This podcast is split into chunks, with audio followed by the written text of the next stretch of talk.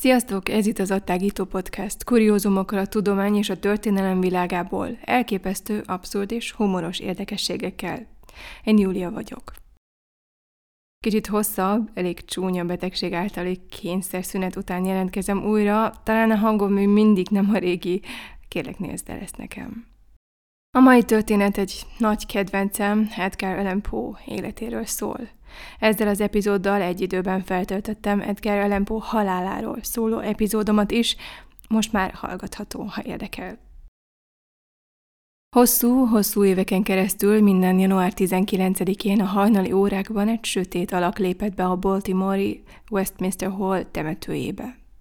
A szürkeségben, fekete kalapban, arcát eltakarva, Edgar Allan Poe sírjához sétált, egy pohár konyakot emelt a sírkő felé, letett három rózsát, és eltűnt. Az úgynevezett Poe Toaster több mint 60 éven keresztül bukkant fel, mindig Poe születésnapján, mindig anélkül, hogy bárkinek is ismert lett volna a kiléte, és mindig el tudott lopakodni a sötétség leple alatt, bár az évek során egyre több bámészkodó vált rá, hogy meglássa, leleplezze őt. Mind hiába. Az egész amerikai irodalomban nincs még egy olyan ünnepelt mestere a hátborzongatónak, mint amilyen Edgar Allan Poe. A Holló című felejthetetlen, természetfeletti hangvételű költeményétől az áruló szív középpontjában álló kísérteties fordulatig Poe stílusa és témái már szinte minden horror történet alapját képezik. Poe tudta, hogyan kell hihető karaktereket teremteni, hátborzongató környezetbe helyezni őket, hogy az olvasót a hideg rázza. De ki volt igazán ez a férfi, aki ilyen ijesztő történeteket írt? Hogyan élt? Milyen volt?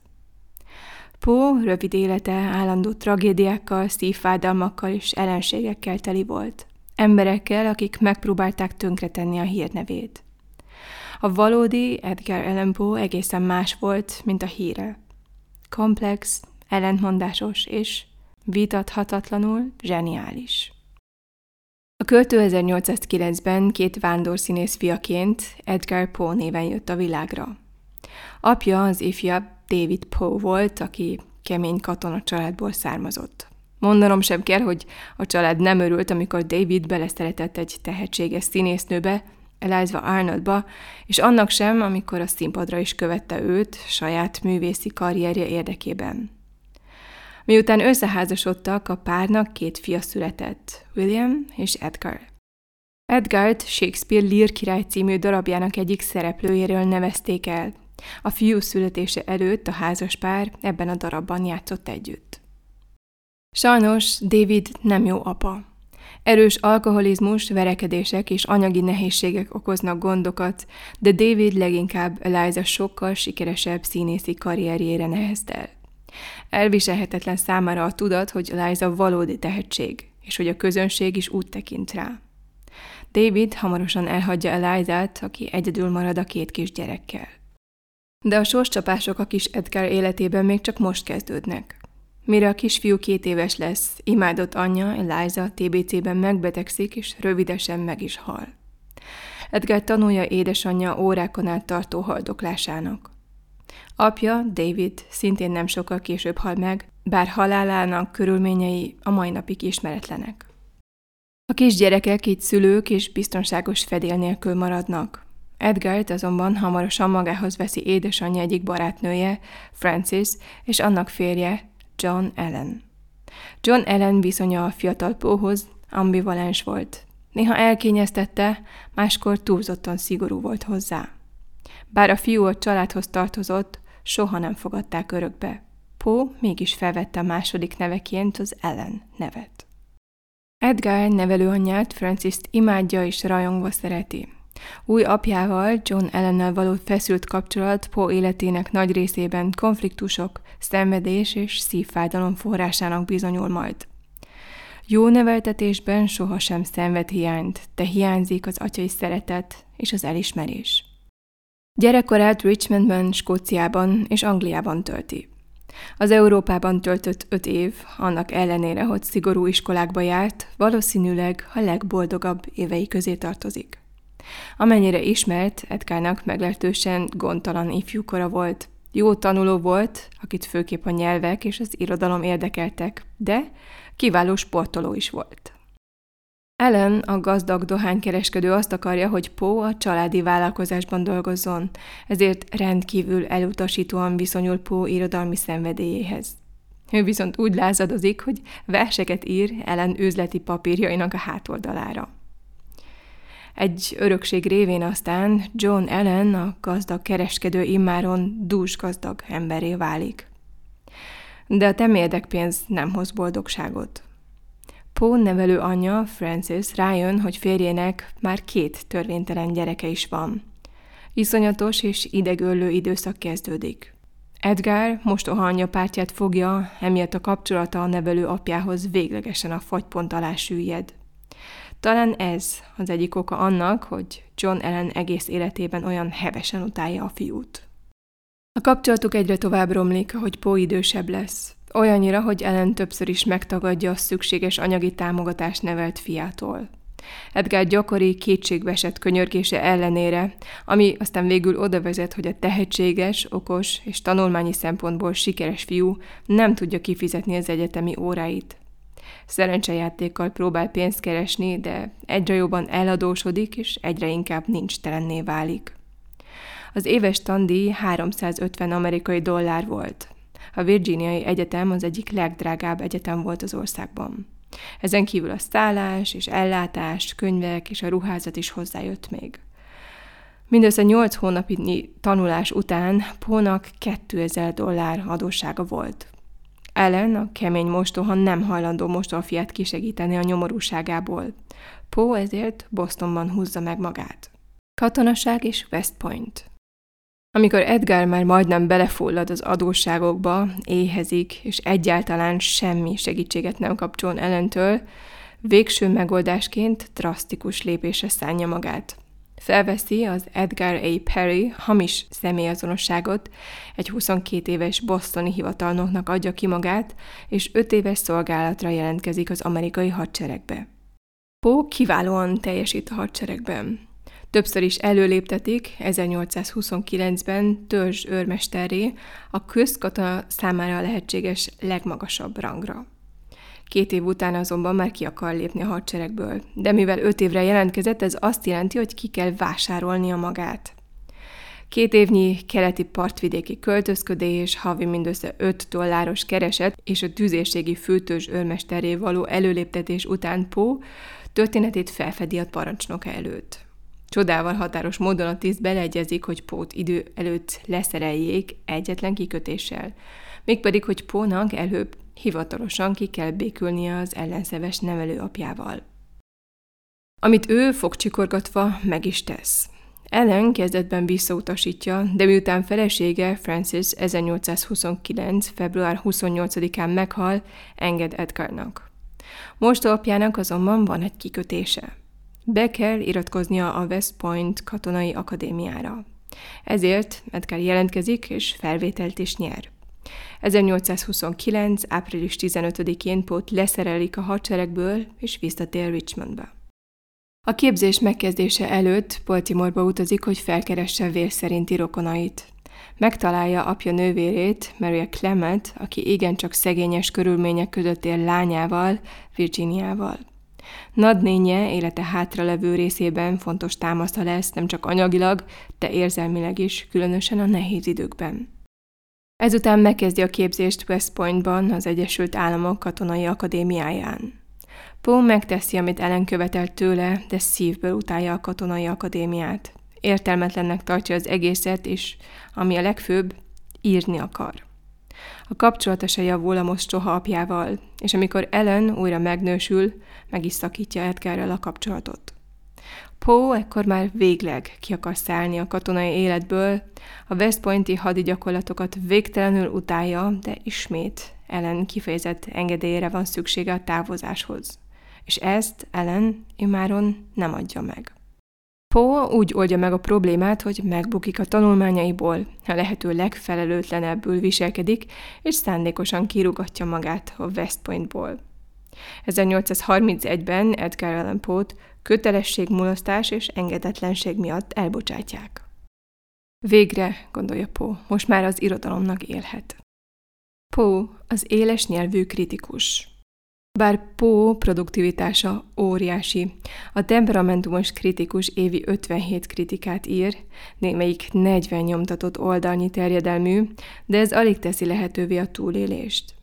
Ide-oda sodródik, végül visszakerül gondoskodó nagynénye mellé Baltimoreba.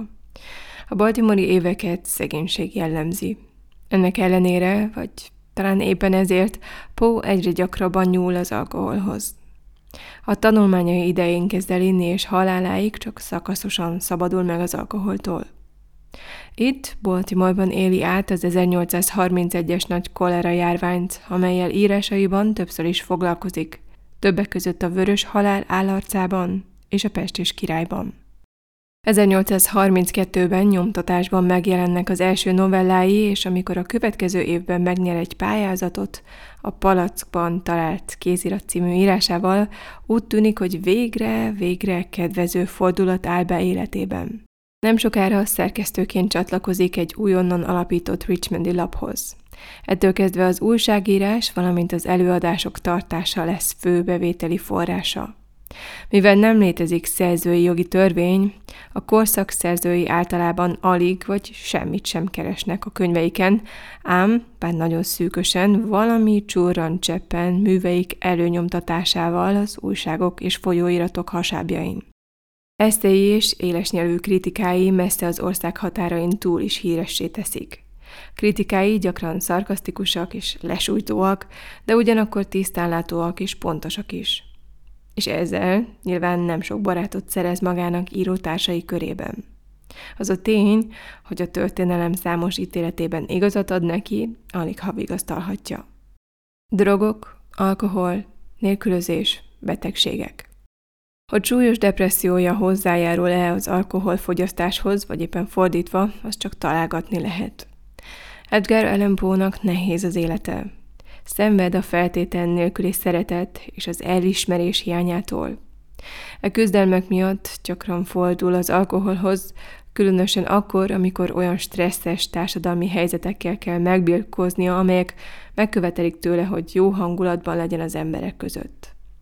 Bár lehetetlen megfelelően diagnosztizálni valakit, aki több mint száz évvel ezelőtt élt, mégis valószínűleg tűnik, hogy Pó így vagy úgy, de az alkohollal küzd.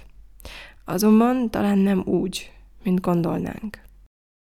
Poe időnkénti alkohol túlkapásai tönkreteszik hírnevét Filadelfiában. Amikor azonban idézőjelben a túlkapásokról beszélünk, figyelembe kell vennünk a szigorú vallási normáit, amelyek különösen szigorúak voltak a kvékerek által befolyásolt Filadelfiában. Az biztos, hogy Poe időnként ivott, különösen stresszes vagy válsághelyzetekben. A tanúvallomások azonban itt is nagyon eltérőek. Pó több ismerőse arról számol be, hogy az író nem bírta az alkoholt, és hogy már egy pohár bor után is teljesen részeg volt. Ez valószínűleg egyfajta alkohol túlérzékenység volt. Egyébként a testvére ugyanígy reagált az alkoholra, tehát valószínűleg genetikai örökség része volt ez. Poe nagyon is valódi szenvedéseinek valóságát gyakran elhomályosítják azok a hamis történetek, amelyeket azok terjesztettek, akik gyűlölték őt.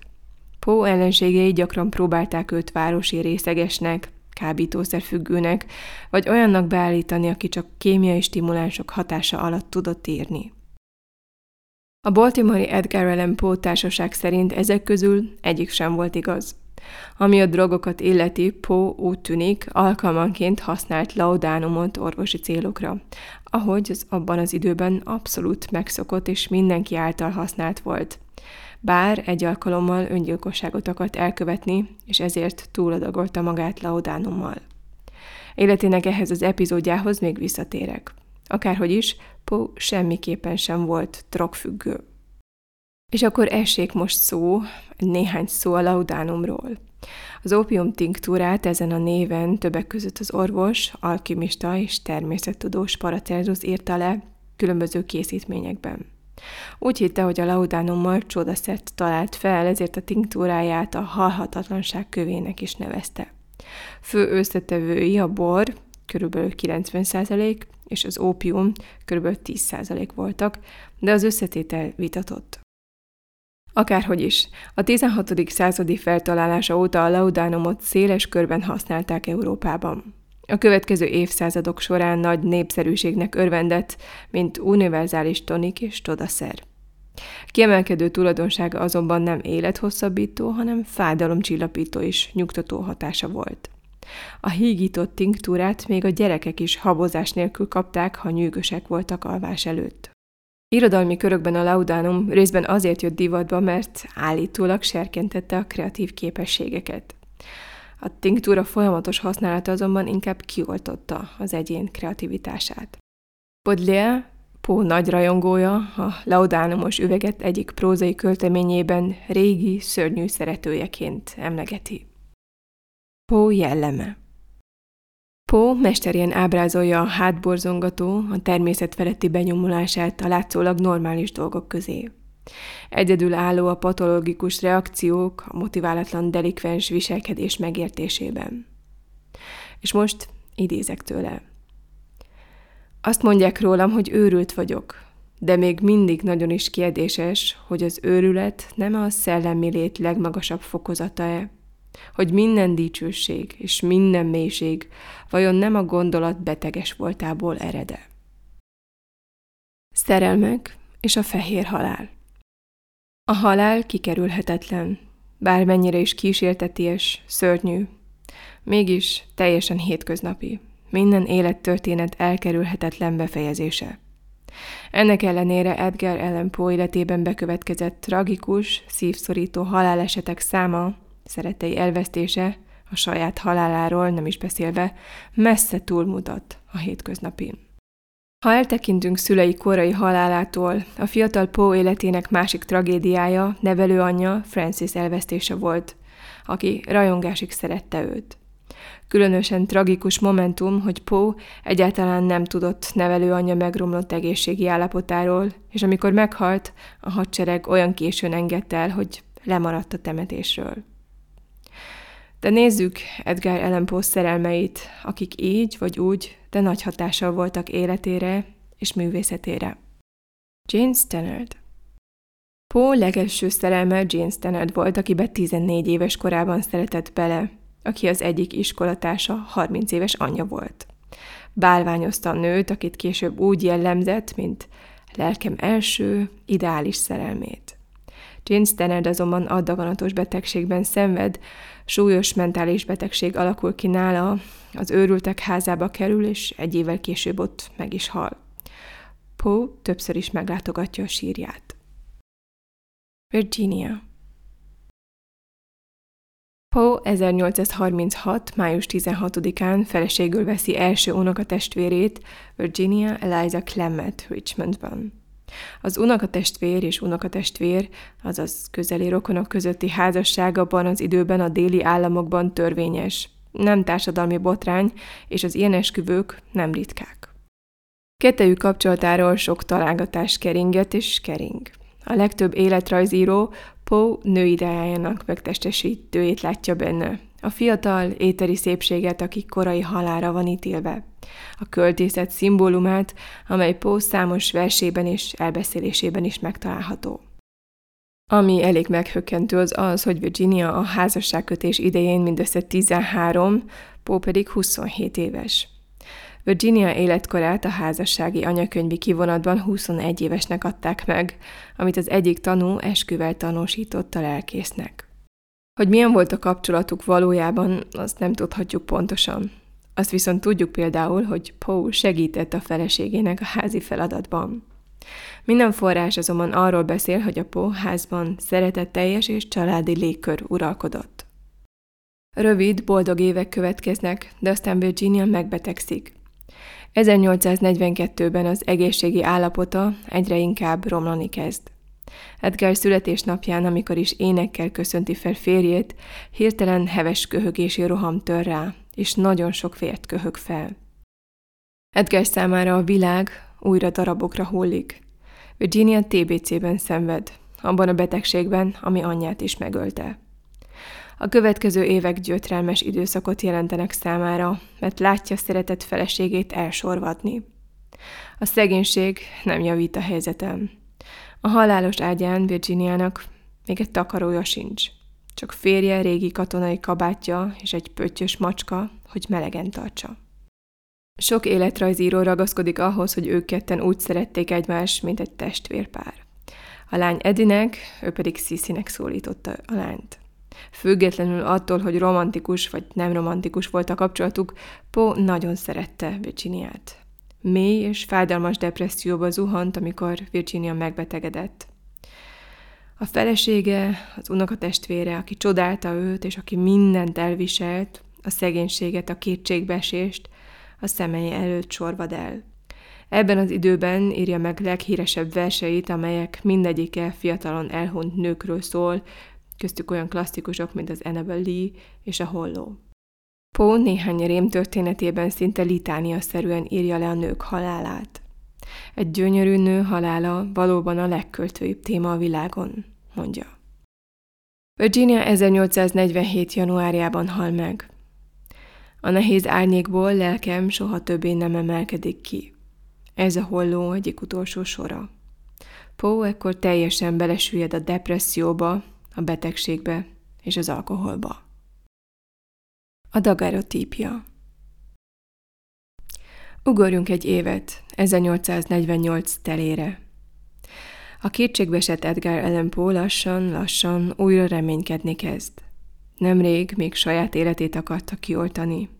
Most azonban esküvő van kilátásban. A nyaka köré egy sálat teker, mintha el akarna rejteni valamit. A dagerotípia az amerikai irodalom valószínűleg legzűlöttebb, legmegkínzottabb alakját ábrázolja azon a bizonyos 1848. november 9-éről. Arca megkínzott, a szeme pillantása szinte elviselhetetlen, annyi fájdalom és sötétség látható benne. Mindössze négy nappal korábban Edgar Allan Poe túladagolta a laudánumot, kihányta egy részét, és végül túlélte az öngyilkossági kísérletét. A dagerotípiát sok másképpel együtt megtalálod az Attágító Podcast Instagram oldalán, ha érdekel. Öngyilkossági kísérletéről november 7-én írt egy nőnek az egyik esetleges jövendőbeliének.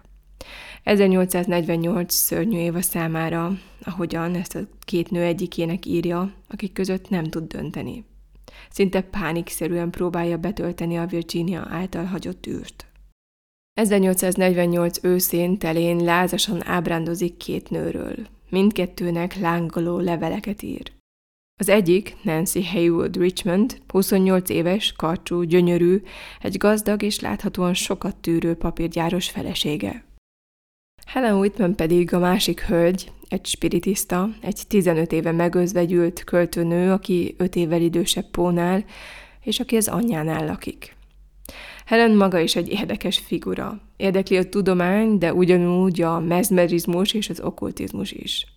Előszeretettel öltözik feketébe, csak úgy, mint Poe, ráadásul egy koposó alakú medált visel a nyakában. Házában vasárnaponként szeánszokat tart, amelyeken megpróbál kommunikálni a halottakkal. Helen csodálja Pót, és meg akarja menteni. Szeptember 21-én találkoznak először, amikor, stílusosan, a Richmondi temetőben sétálnak. Egyszerre vonzzák és taszítják egymást.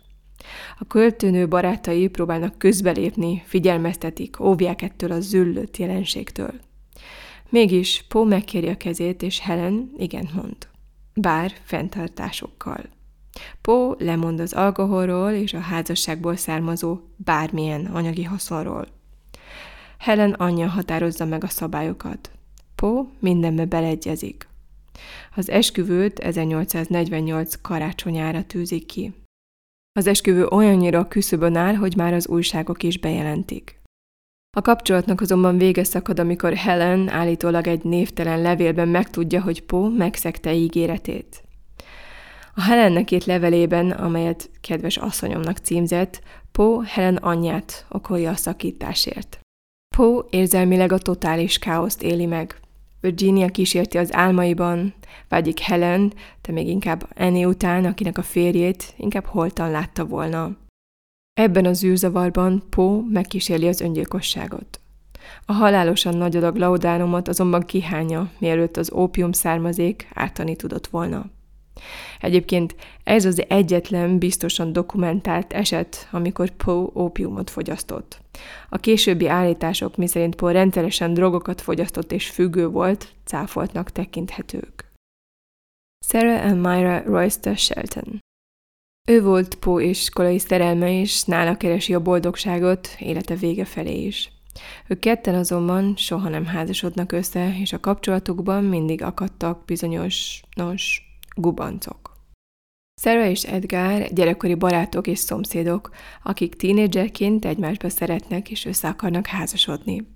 Amikor Paul Virginiai Egyetemre megy, a két szerelmes folytatja a románcát, imáron csak levelezésben. De sajnos ez is hamarosan véget ér, amikor Elmira apja megneszeli azt. James Royce nem akar vőnek egy olyan árvát, mint Poe, ezért elfogja a leveleiket, és mindkét tínédzsert abban a hitben hagyja, hogy a másik levegőnek nézi. Amikor Poe hazatér, abban a reményben, hogy újra találkozhat vele, megtudja, hogy a lány időközben egy gazdag férfihoz ment hozzá. A románcuk azonban valahogy soha sem ért véget. Amikor Elmira férje 1848-ban meghal, Poe ismét felkeresi őt, és újra éled a románcuk. Tragikus módon az esküvői harangok sohasem szólalnak meg.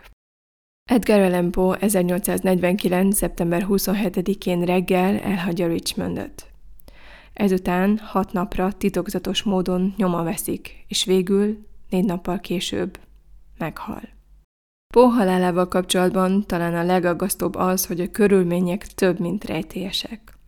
A haláláról és annak körülményeiről egy egész epizódot készítettem.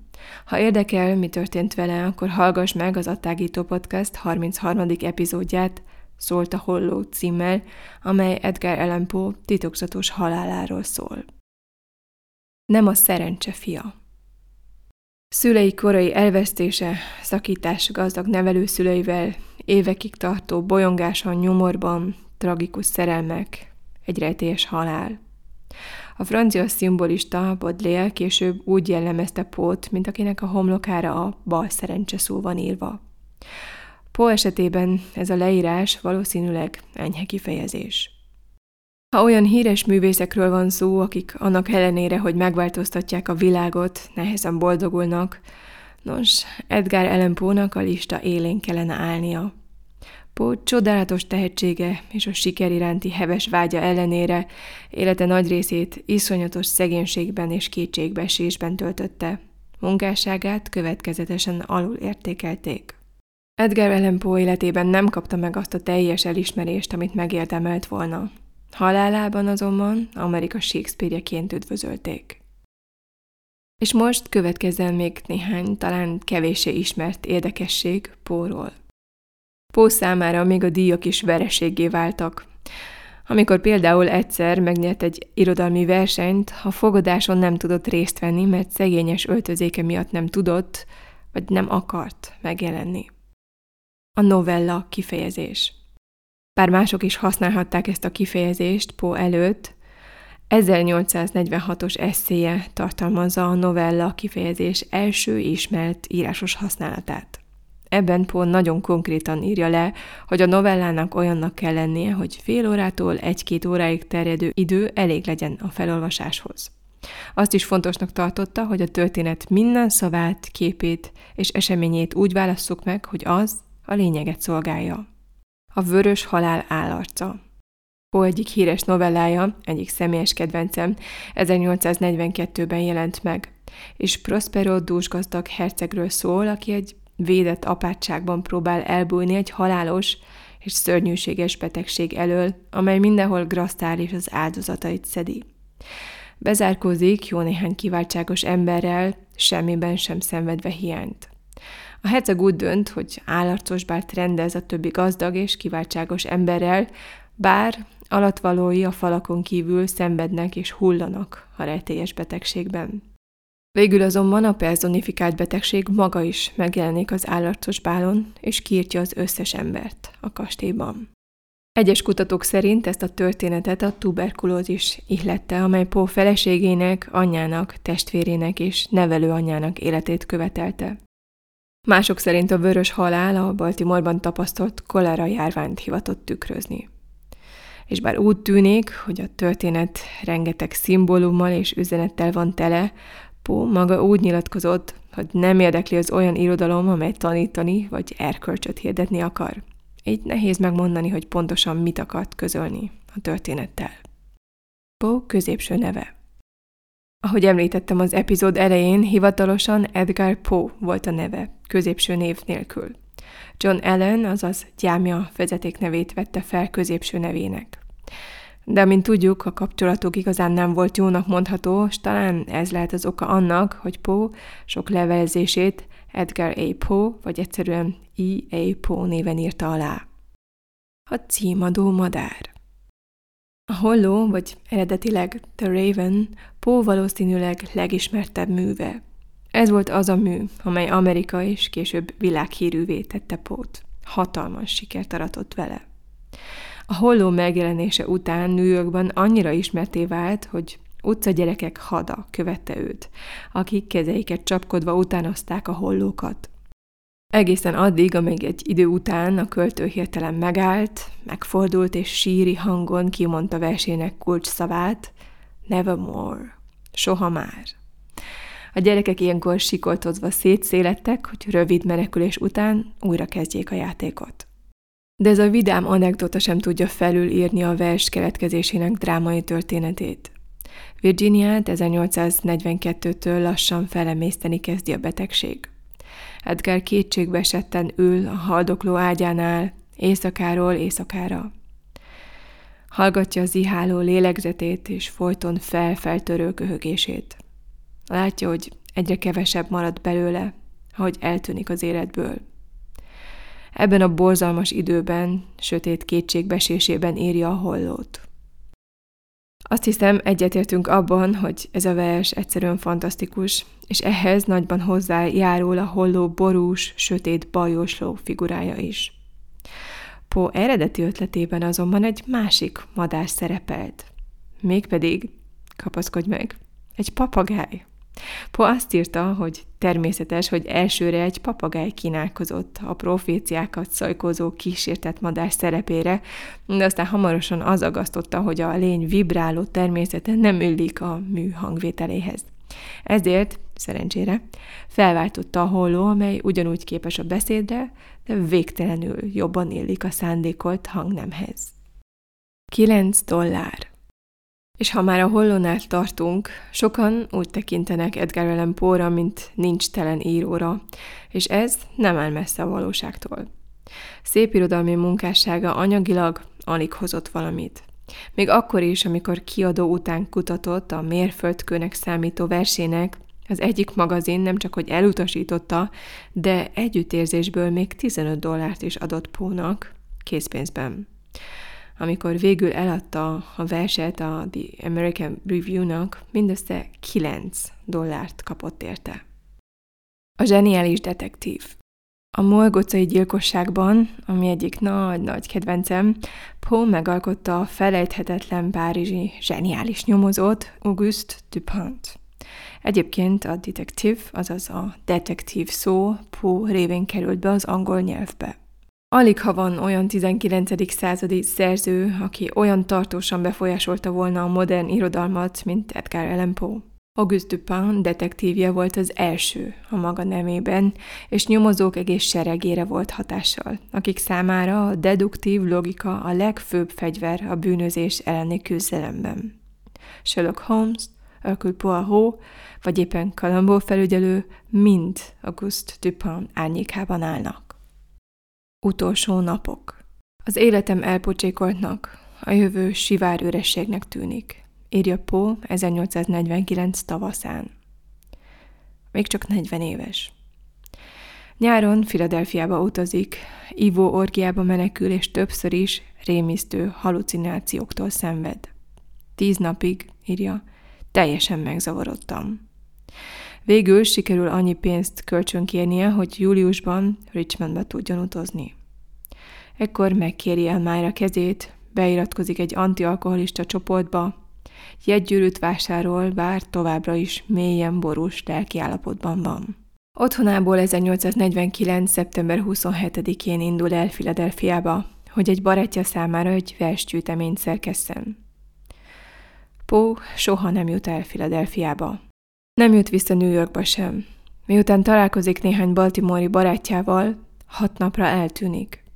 Október 7-én halott.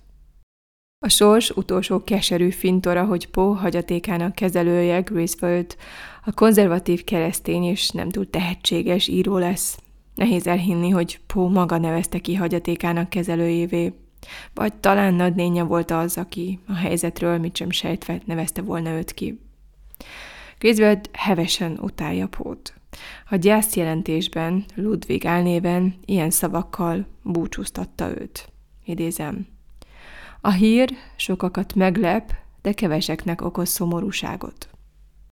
Ha tényleg Edgar nevezte ki Griswoldot hagyadékának kezelőjeként, akkor pot vádolhatnánk az emberi természet ismeretének hiányával, az önpusztításra való hajlamával vagy szétszórtsággal.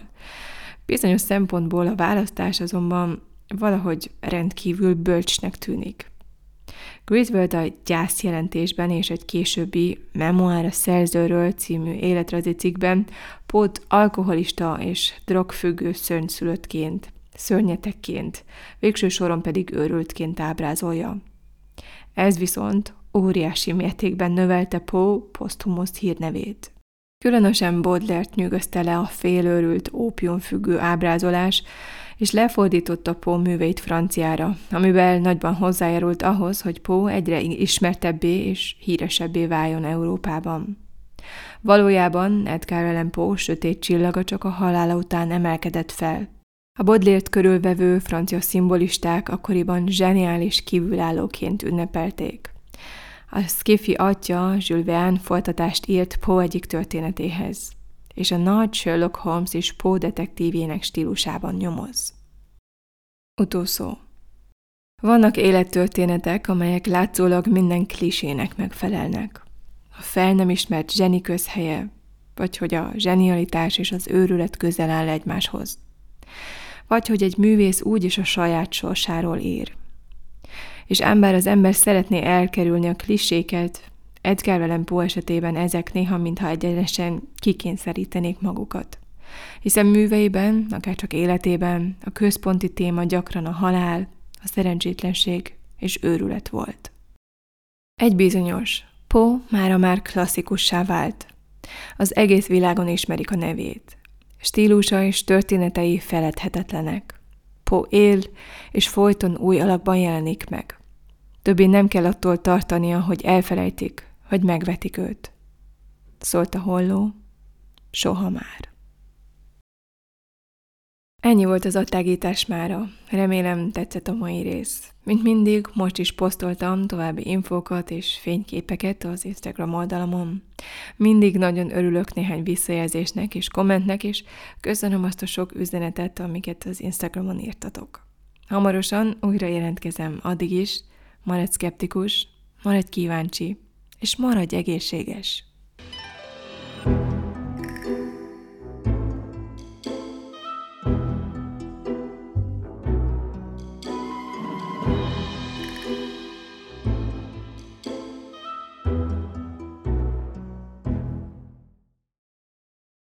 Ha más podcastekre is kíváncsi vagy, hallgassd meg a Béton műsor ajánlóját.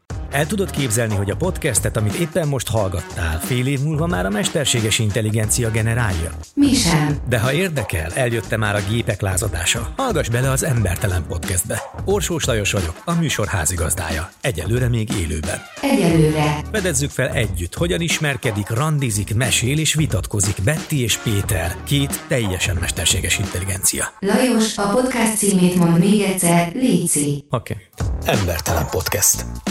Ez a műsor a Béton közösség tagja.